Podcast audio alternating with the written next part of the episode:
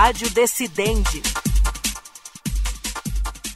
Olá para você que nos acompanha a partir de agora. Eu sou o Tiago Gomide e está começando mais um Rádio Decidente, um podcast da Coordenadoria de TV e Rádio do Superior Tribunal de Justiça em parceria com o Núcleo de Gerenciamento de Precedentes e de Ações Coletivas do STJ, o NUGEPNAC. No Rádio Decidente de hoje, nós vamos ouvir uma palestra da juíza do Tribunal de Justiça do Rio de Janeiro, Márcia Correia Holanda, sobre o incidente de resolução de demandas repetitivas avanços, retrocessos e perspectivas após sete anos do CPC de 2015.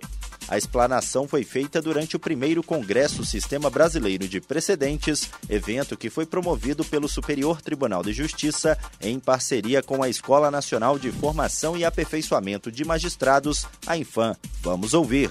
Então, minha palestra hoje, fugindo um pouquinho da, da pegada acadêmica, né, doutrinária, traz mais ou menos a realidade do Rio de Janeiro, do Tribunal do Rio de Janeiro, no julgamento dos IRDRs. E eu já alerto que não é uma experiência positiva, ainda não é uma experiência positiva. Né? Aqui são algumas considerações sobre o IRDR, eu acho que não, não, não vale a pena aqui falar mais e mais sobre a construção do sistema de precedentes, mas o que eu destaco nesse trecho e que eu considero mais importante no que diz respeito ao IRDR e a formação do precedente horizontal é justamente a definição das coisas, das, dos casos, das questões locais pelo próprio tribunal. A gente não pode simplesmente jogar sob a responsabilidade do STJ a discussão de causas que só dizem respeito a gente, aquilo que está sendo discutido no âmbito da nossa jurisdição, que no caso é o Tribunal do Rio de Janeiro. Né? Não tem sentido trazer problema de servidor municipal, servidor público estadual, para ser dirimido no âmbito do STJ e do âmbito do STF. E por isso é importante o incremento e a formação dos precedentes horizontais né, no âmbito do próprio tribunal. Eu começo para que vocês tenham dando isso aqui é uma estatística, eu fiz uma radiografia do IRDR do IAC no período de 2016 e 2023, ou seja, são sete anos. Os números não são impressionantes, os, aliás, eles impressionam negativamente. Veja que, se, que IRDR só foram 249 IRDRs instaurados durante sete anos no Tribunal de Justiça do Rio de Janeiro e 21 incidentes de assunção de competência. Desses 249, 205 foram inadmitidos, 30 admitidos, 16 estão ou estão ainda em fase de discussão acerca da admissibilidade ou foram considerados prejudicados. Dois, se eu não me engano, dois desses incidentes foram porque o próprio STJ formou precedentes sobre o tema que estava sendo discutido no tribunal. Para que vocês tenham ideia da disparidade desses números, eu atuo na terceira vice-presidência do tribunal e a gente é uma equipe de sete juízas e mais o desembargador terceiro vice-presidente. Nós somos responsáveis pelo juízo prévio de admissibilidade dos recursos especiais ou extraordinários, além daqueles filhotes, né? o agravo do 1042, o agravo interno, enfim. No período de fevereiro a maio de, desse ano, de 2023, nós analisamos 20 mil recursos no âmbito da terceira vice-presidência. Foram mais ou menos 7 mil recursos mês analisados por, por nossa equipe, o que é absolutamente incompreensível, que torna incompreensível esse número de 249 IR10 propostos no âmbito do Tribunal do Rio. Eu fiz uma apuração por ramo de direito, né? Então, desses 249 IR10 mais os 21 IA6, no total de 270, 160 envolveram questões de direito público e 110 de questões de direito privado. Apuração por parte requerente. Aí, agora especificamente sobre IRDR. Foram 177 IRDRs instaurados pela própria parte interessada. Aqui tem um número curioso. Desses 177, eu só tive um IRDR proposto pelo Ministério Público e um pela Defensoria Pública. E 72 IRDRs foram sugeridos foram, tiveram seus pedidos de instauração formulados pelo próprio relator da causa piloto. Um IRDR apenas foi admitido, quando ele foi proposto por parte interessada, e 29 admitidos pelo relator, que foram daqueles instaurados pelo relator. E isso reflete aqui no, nos fundamentos da inadmissão dos IRDRs. Dos 205 IRDRs inadmitidos, 102 tiveram, como fundamento o julgamento prévio da causa piloto, ou seja, durante a tramitação, desde o momento da propositura, do pedido de instauração do IRDR, até o proferimento da decisão né, de admissibilidade, as causas pilotos foram julgadas. E, com isso, houve a prejudicialidade do IRDR, os, os relatores da sessão civil, então, entenderam pela não admissão por conta da inexistência da causa piloto, julgamento da causa piloto. 20 IRDRs foram negados, foram inadmitidos, né, por, por envolverem apenas questões, ou no entender daqueles relatores, envolveriam questões fáticas que não poderiam ser é, conferir àquela tese jurídica a necessidade, a objetividade né, para várias outras situações.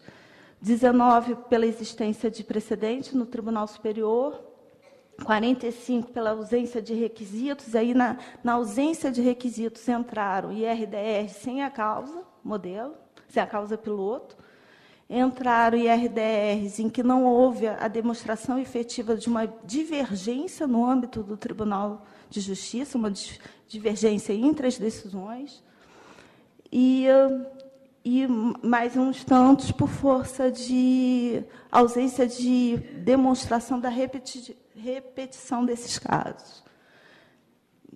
Outros 19 foram muitos, muitos até da lavra do desembargador Alexandre Câmara, que foi nessa época era também um dos desembargadores componentes da seção civil, porque simplesmente representavam um sucedâneo recursal. A ideia da parte era rever a decisão que havia sido formada. Outros, a gente teve um IRDR que foi inadmitido por envolver matéria penal, justamente aquele que havia sido proposto pelo Ministério Público. E, é, e mais cerca de dois ou três por força da existência de processo coletivo, de ação coletiva, e os embargadores entenderam, então, não era conveniente a instauração do IRDR. Eu tenho que fazer só um, um pequena. É, voltar um pouquinho atrás com relação também essa, esse problema de poucos julgamentos de RDR da sessão, porque até o final do ano passado, até janeiro desse ano, a sessão civil, que é o órgão colegiado responsável pelo julgamento do RDR, do IAC, das reclamações, ele era composto por 27 desembargadores. É inviável obter uma unanimidade ou uma, uma, uma discussão saudável com 27 pessoas envolvidas. Né? Veja que aqui a corte, se eu não me engano, são 15, né? A corte especial aqui do STJ. O nosso órgão especial do, do Rio de Janeiro são 25 desembargadores, é composto por 25, e a sessão civil era composta por 27 desembargadores. Mas, a partir de fevereiro, houve uma modificação regimental no âmbito do Tribunal do Rio, houve a especialização da matéria, então agora nós temos duas sessões. Uma sessão de direito privado, que é composta por sete desembargadores, e uma seção de direito, não, a de direito público, composta por sete desembargadores, e a seção de direito privado por, 20, por 15.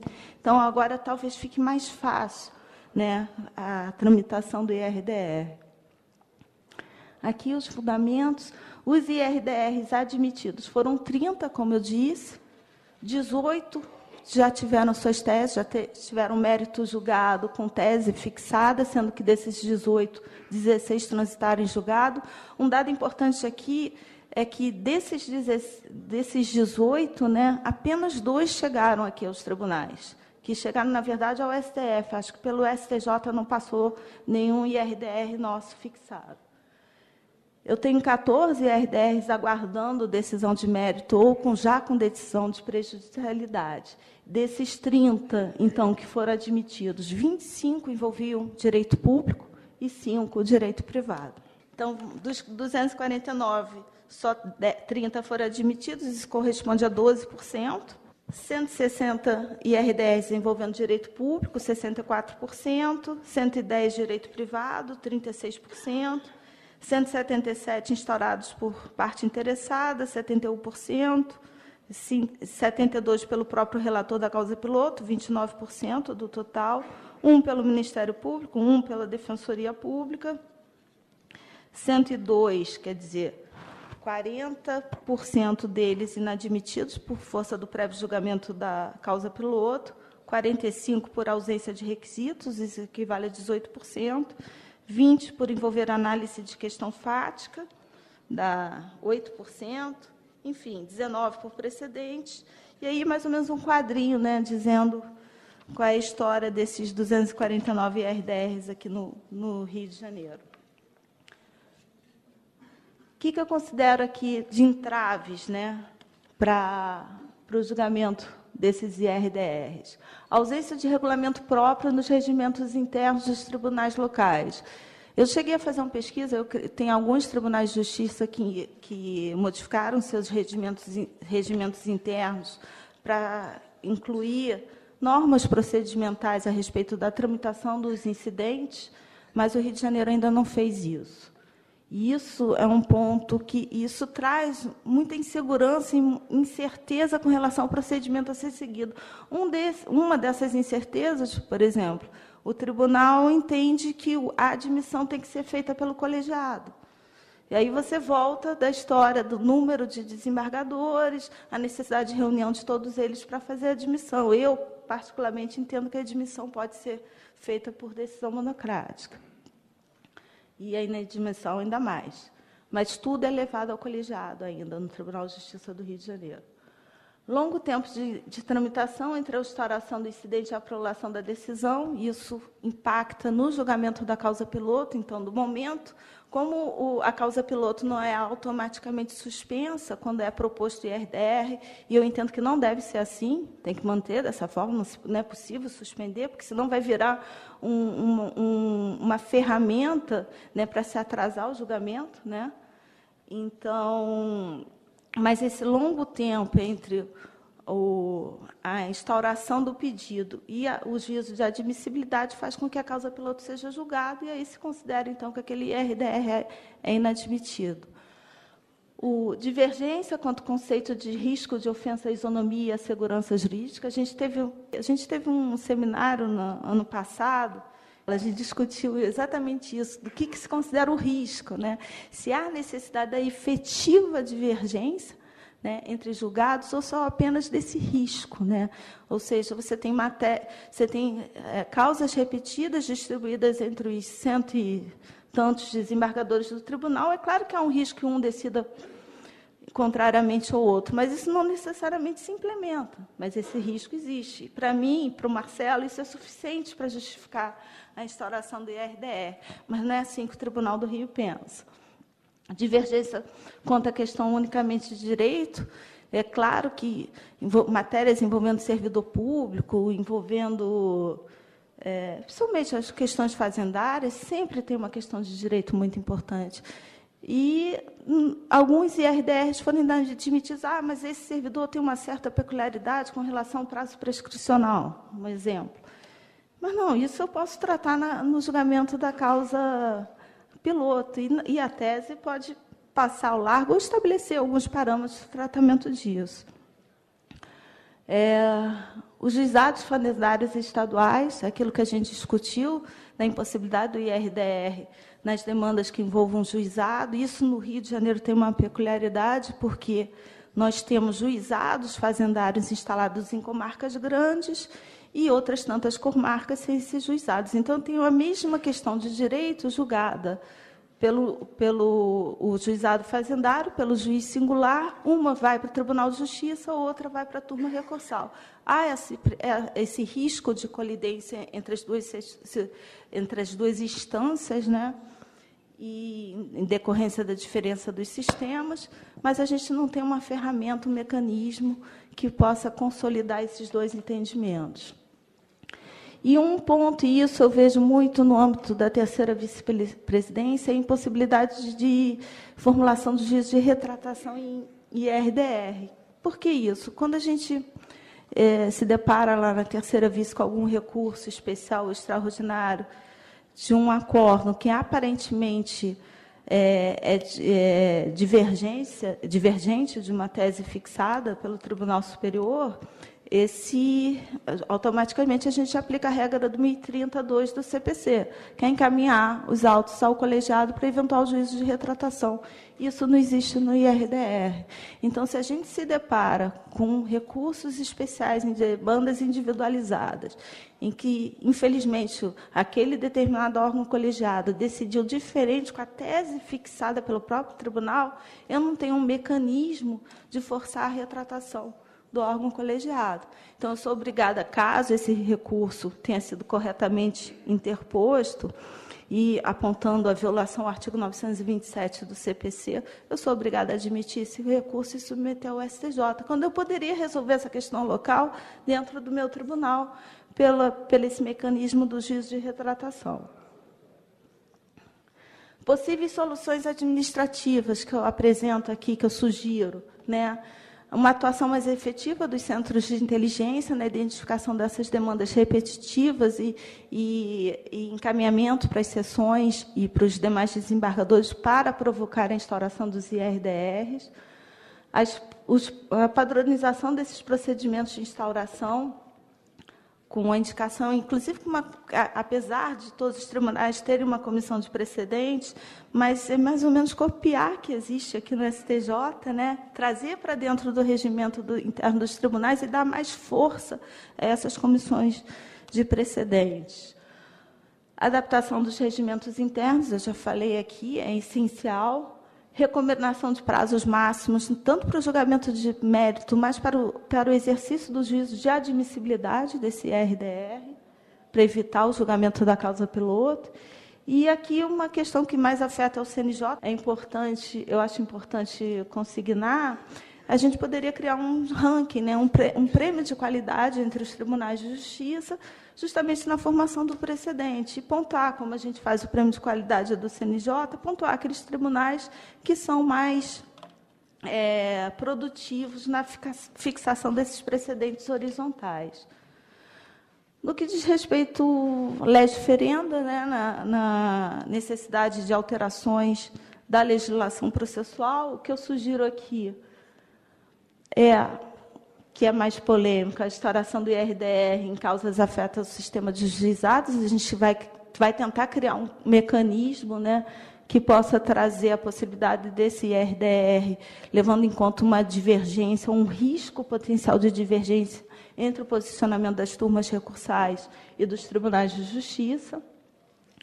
A questão da criação da encaminhamento ao juízo de retratação dos acordos proferidos contrários à tese vinculante, vinculante fixada em IRDR, e a questão da, da inclusão da presunção de relevância jurídica na, na, na, nesse anteprojeto de lei, se eu não me engano, já prevê, eu acho que o, o anteprojeto já prevê isso, que copiar mais ou menos o que acontece com a repercussão geral e estabelecer essa presunção de relevância em acórdãos fixados, eh, que, julgados em RDR com fixação de tese vinculante. Bom, gente, eu fui bem rapidinho, eu acho que eu cumpri meu tempo aqui, minha função. Eu agradeço a atenção de todos. Essa foi, portanto, a fala da juíza do Tribunal de Justiça do Rio de Janeiro, Márcia Correia Holanda, sobre o incidente de resolução de demandas repetitivas, avanços, retrocessos e perspectivas após sete anos do CPC de 2015.